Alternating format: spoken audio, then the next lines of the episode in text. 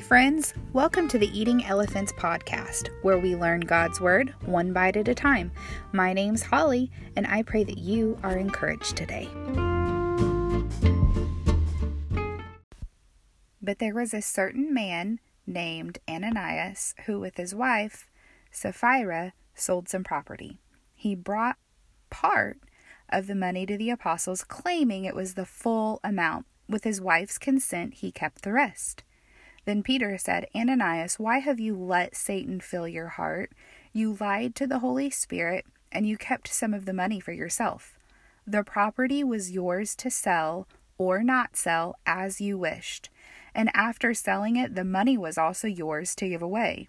How could you do a thing like this? You weren't lying to us, but to God. Acts 5 1 through 4. This verse or this story is kind of crazy. Okay, so Ananias and Sapphira, not sure if I'm saying their names right, but they sell some property. They say that they have given all of the money from the sale of the property and they've only given part of it. And because they lie, they both die. They both just drop dead. And that just seems kind of crazy, right? Like it doesn't seem like that big of a deal, but apparently it is a big deal. So I'm I, I like to skip over the hard stories because they don't have a happy ending.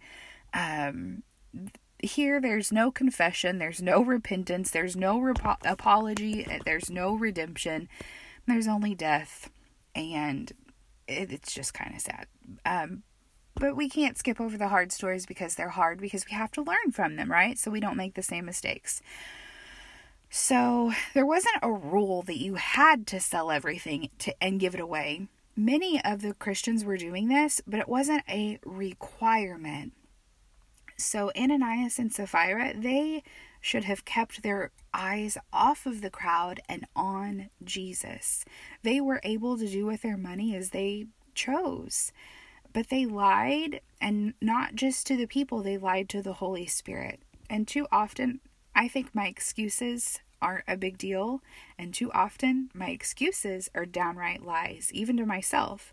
I don't want to be guilty of lying to the Holy Spirit, or to me, or to you, or to anyone, because the end result is death death in trust, death in relationships, death from growth.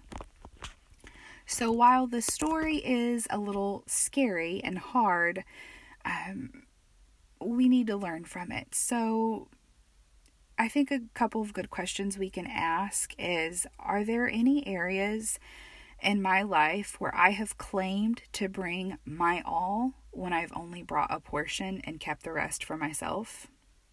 This could be um, in regards to your money or your time or your talent, even. Um, but don't claim that you're bringing your all.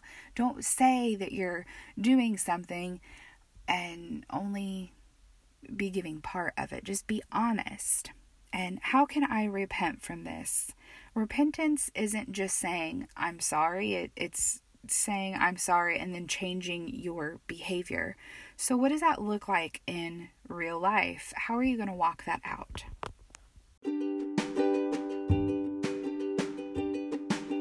There you have it, friends. I hope that as you go throughout your day, you guard your heart, guard your mind, and guard your instructions.